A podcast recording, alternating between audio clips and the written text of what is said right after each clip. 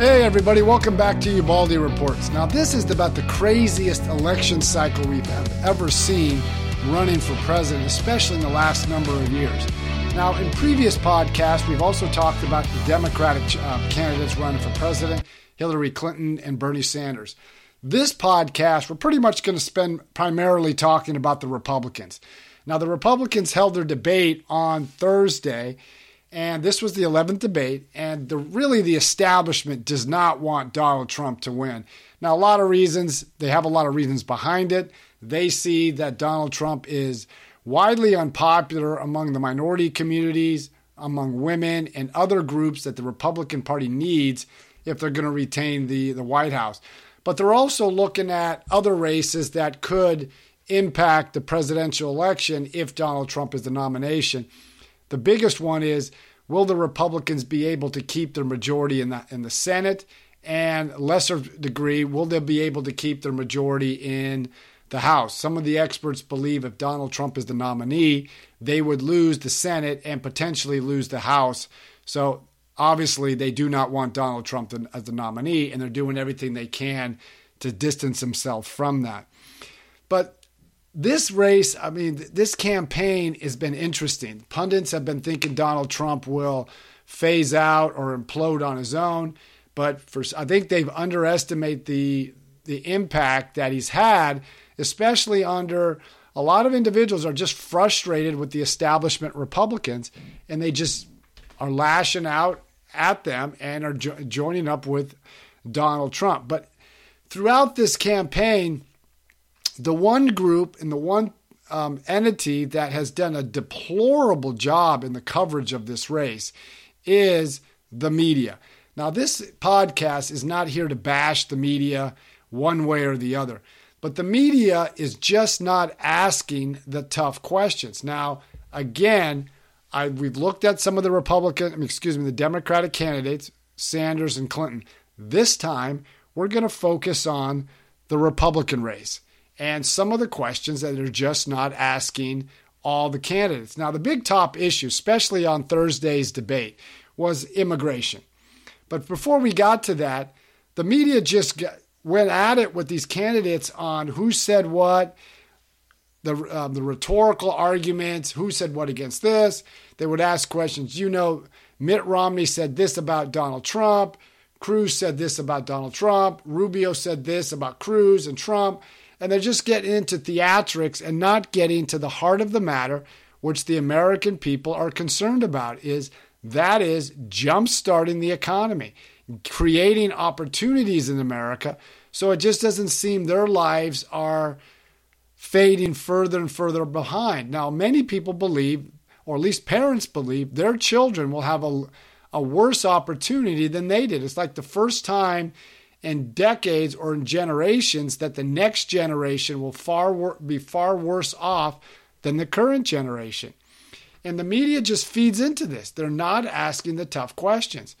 Now, if you listen to the pundits after the Republican debate, they just talked about theatrics and who said what, how they came across. They really didn't discuss the issues. Now, if you read the transcripts of the debate, it gives a far different story. Nothing was talked about on the core issues of what they would do. And again, none of the candidates were challenged when they did make a pronouncement. Now, on immigration, now it sounds like in this podcast, I'm, I'm going to be really slamming Donald Trump. And the only reason is not that I have anything against him as a candidate. I'm not supporting any candidate because I think it's impractical as someone who's covering the political campaign that I should take a stand. But since Donald Trump is leading the Republican race, he should be taken to task on some of his pronouncements.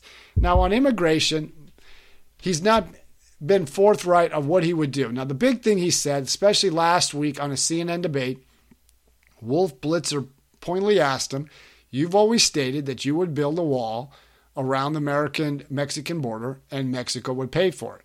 Then he played a tape by the former president of Mexico, Vicente Fox.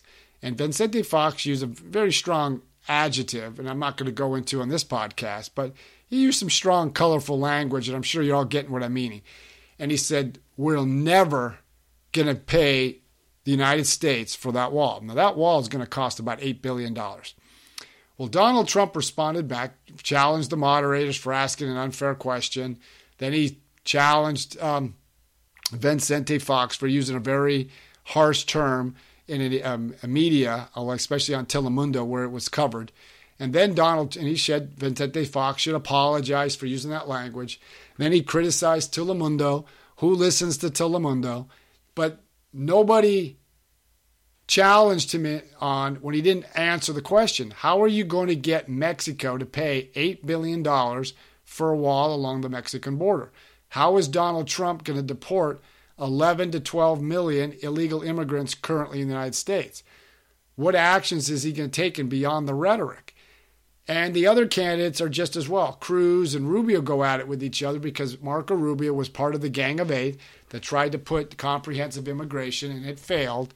And they challenge him on, and it goes back on who said what, when they said. And I think it's hard for the American people to follow. It's even hard for me to follow who said what, when they said it, and how they said it. But no one's asked the, the, the issue is how do you reform the immigration system? Well, everybody think well, everybody knows it's broken. And the one question nobody on both parties asks this question What is the United States currently doing to assist Mexico and Central America, where most of the immigrants come from? Now, the reason I say that is my father was an immigrant from Italy. He came to America after World War II. His country, Italy, was destroyed because of the war. If you go back to the history of immigration to America, starting in about the 1840s with the Irish immigration, it was always precipitated in the host country. There was something, either economic, political, or whatever the cause, forced, Ameri- forced immigrants to come to the United States. Why do immigrants come to the United States from Mexico and Central America? Because they believe a better life is in America and they see drug the drug cartels, extreme violence, extreme corruption. So if the United States ever wants to stop the flow of immigrants, they need to do they need to work with Mexico and Central America to fix their countries. Now, this may be a daunting task, and everybody says that's more pie in the sky, but unless something happens, we're still going to see immigrants flowing here from those countries. So we could either spend the money here or we can do something and be proactive and solve and work with these countries or force these countries to take care of their own citizens. So these are the things nobody's talking about. But the next issue that really raised eyebrows, at least for me, because I served 30 years in the Marines with combat tours to Iraq and Afghanistan, was the Middle East and ISIS. Now, in the Fox News debate, Bret Baier was one of the moderators of the debate on Fox News.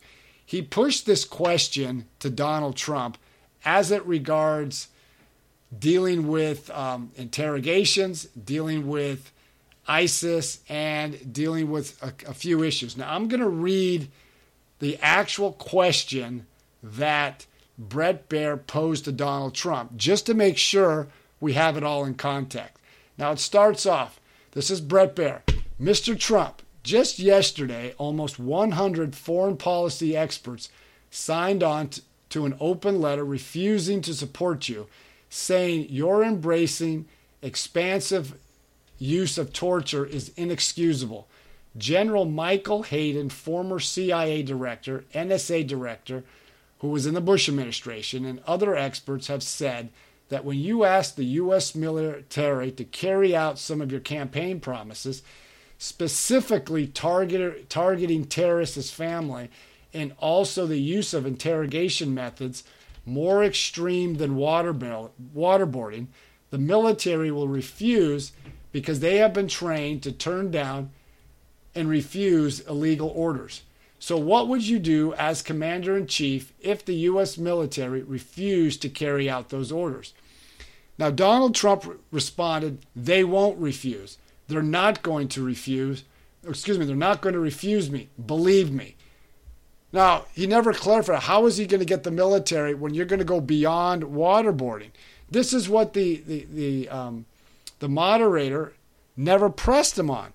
If waterboarding was such a controversial tactic during the Bush administration, what techniques would you go beyond waterboarding? Explain to me what would you were doing. And the military, correct, cannot put um, put forth or not. Um, uh, what am I the word I'm looking for? Begin or act on an illegal order. So what would he do? How would he get the military to respond?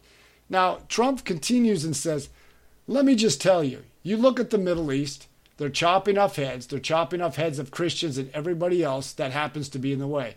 They're drowning people in steel cages, and he now we're talking about waterboarding. This really started with a with a TED. A question was asked of Ted. This is Ted Cruz, two debates ago about waterboarding, and Ted was, you know, having a hard time with that question. To be on, totally honest with you, then they came to me. What do you think of waterboarding? I said it's fine, and if we want to go stronger, I'd go stronger because frankly, now there's applause. That's the way I feel. Can you imagine? Can you imagine these people, these animals over in the Middle East? that chop off heads, sitting around talking and seeing that we've had a hard problem with waterboarding. We should go for waterboarding. We should go go tougher than waterboarding. That's my opinion. And then Bret Baier goes into like targeting terrorist families.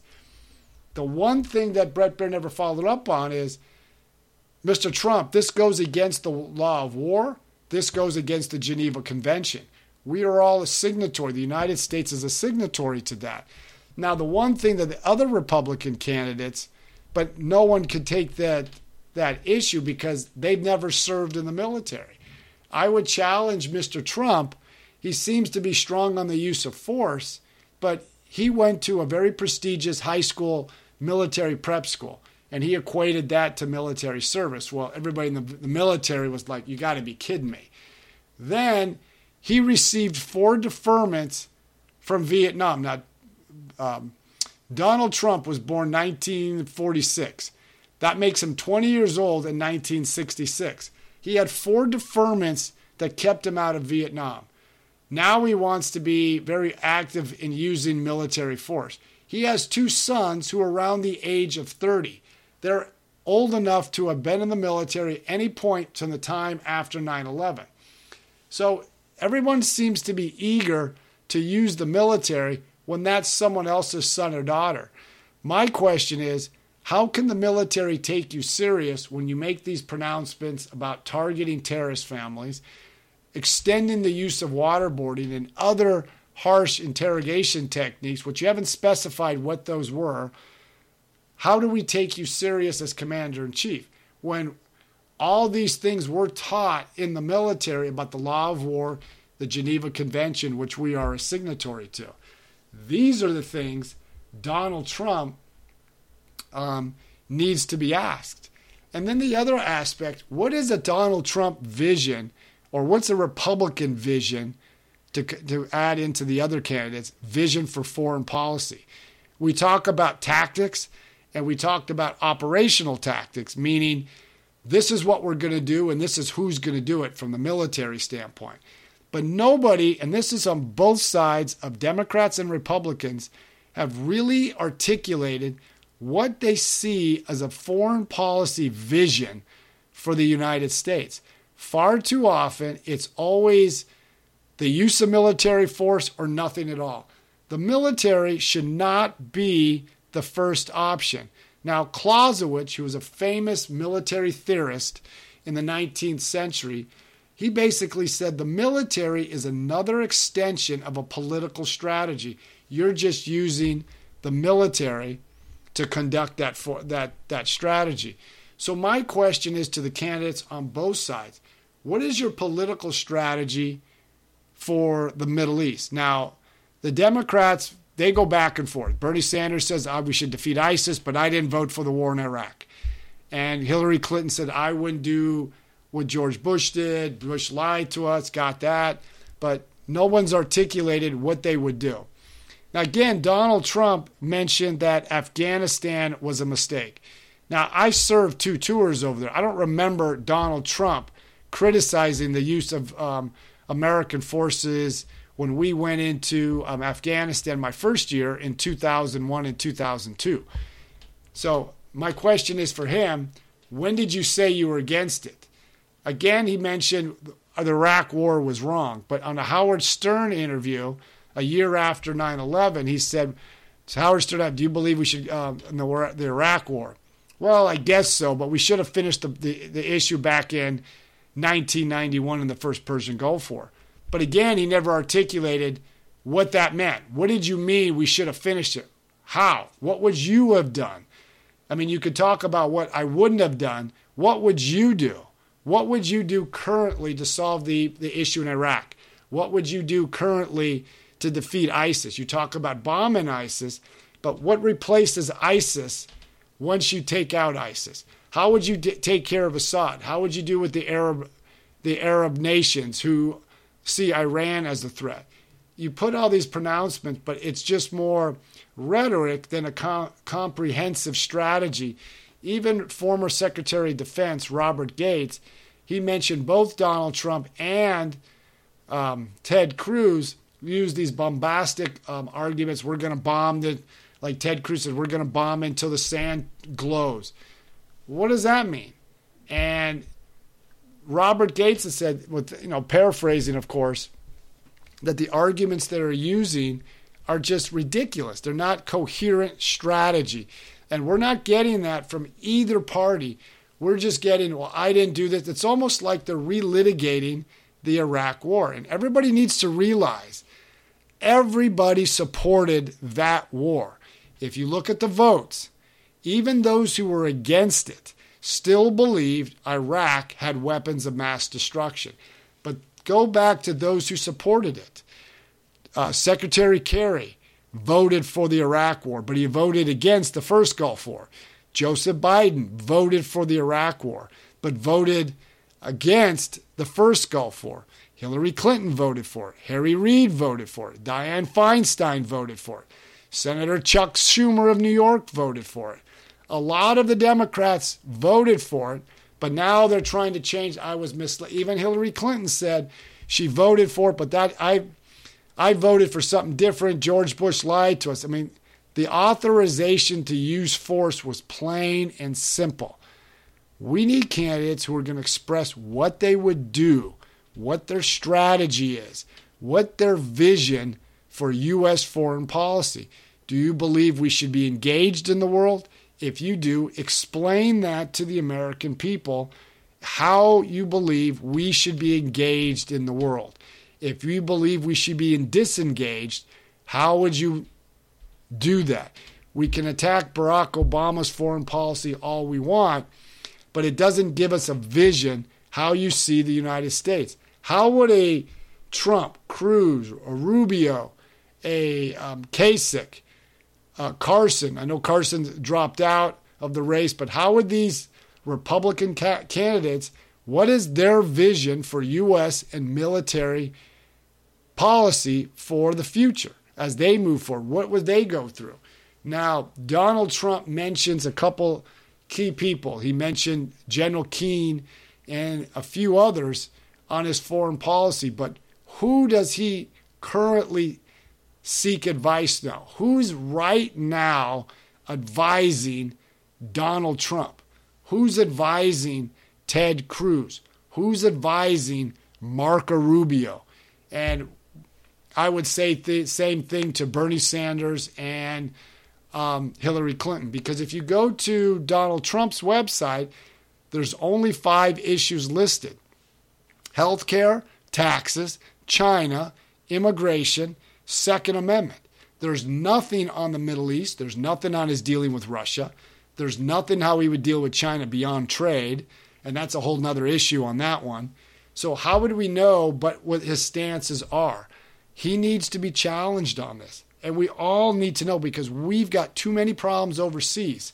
Now, that said, very little was talked about some of the key, the core issues with the American economy. We can complain about President Obama's economy, got it. There's a lot to said there.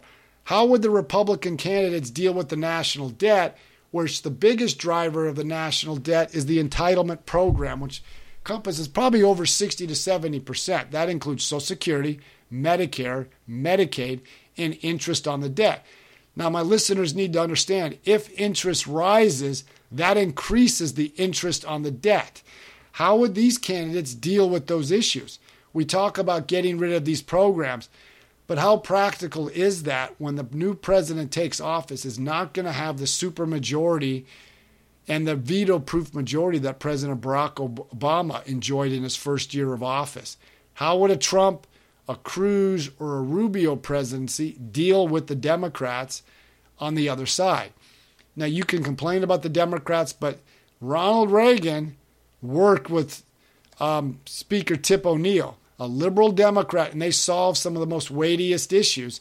But they could work together. They were challenged each other during the day. But when five o'clock came, they were good buddies. How would a Trump, Cruz, or Rubio presidency deal with those issues and deal with the issue, dealing with the work of the Democratic Party?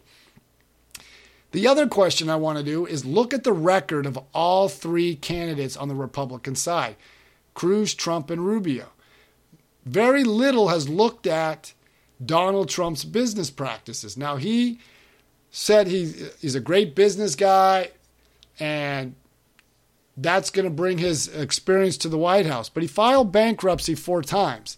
Now, when he filed bankruptcy on his business side, that gives you a chance to, you know, put your creditors at bay till you get things negotiated, then you can go from there. But how many small businesses went bankrupt because Donald Trump filed bankruptcy himself? Now, maybe he has the personal wealth to withstand that, but how many small businesses do? If you're a small business, you don't have two years to wait till you get paid. Now, I was a small as a small business owner, I had a marketing company, a national reputable marketing company, help me out. And they in my opinion, they grossly misunder, misrepresented what they were going to provide and do. Now, my lawyer says you have a good case, but they also said it would cost you more money to get what your money that you lost back. So basically saying you just got to eat it. Well, that really hurt me to expand my business. So the question is, how many of those small businesses went broke? That needs to be looked at. So we really need to understand a Trump business, who he dealt with, how he dealt with it, and the kind of business practices he, he's in. Now, many people will say, well, he would hire the right people. Well, how do we know that? How do we know he would hire the right people? We're only assuming he would. So these are the questions we really need answers to, and we're just not getting that from the mainstream media. And I want my listeners, I want the listeners to Ubaldi Report to challenge your political leaders, challenge Republicans, challenge Democrats, be informed and not be so caught up in the rhetoric of what they're saying and how they say it, but really ask them, how are you going to do that? How are you going to accomplish the things that you say? Because we can't go another four years with a dysfunctional president that is, can't solve the problems of America. Now, we're going to keep continuing on this, and I'm going to keep challenging these candidates. So keep listening to Ubaldi Reports. Go to Stitcher, go to iTunes, sign up. Let me know what you think, and I will try to answer those questions. But, or you can go to Ubaldi Reports, my website, look at some of the articles I post, leave um, um, remarks there. Go to my Facebook page at Ubaldi Reports, my Twitter page at Ubaldi Reports leave some questions there. And if you also have a chance, go to Barnes and Noble or any of the major bookstores like Bar, um, Barnes and Noble or Amazon. I have a book titled The New Business Brigade Why Businesses Need to Hire Veterans and the Untapped Resource They Represent. Keep listening to Ubaldi Report. And again, I admonish you challenge these political leaders because we will get the government that we get because if we don't take part, this is what we get.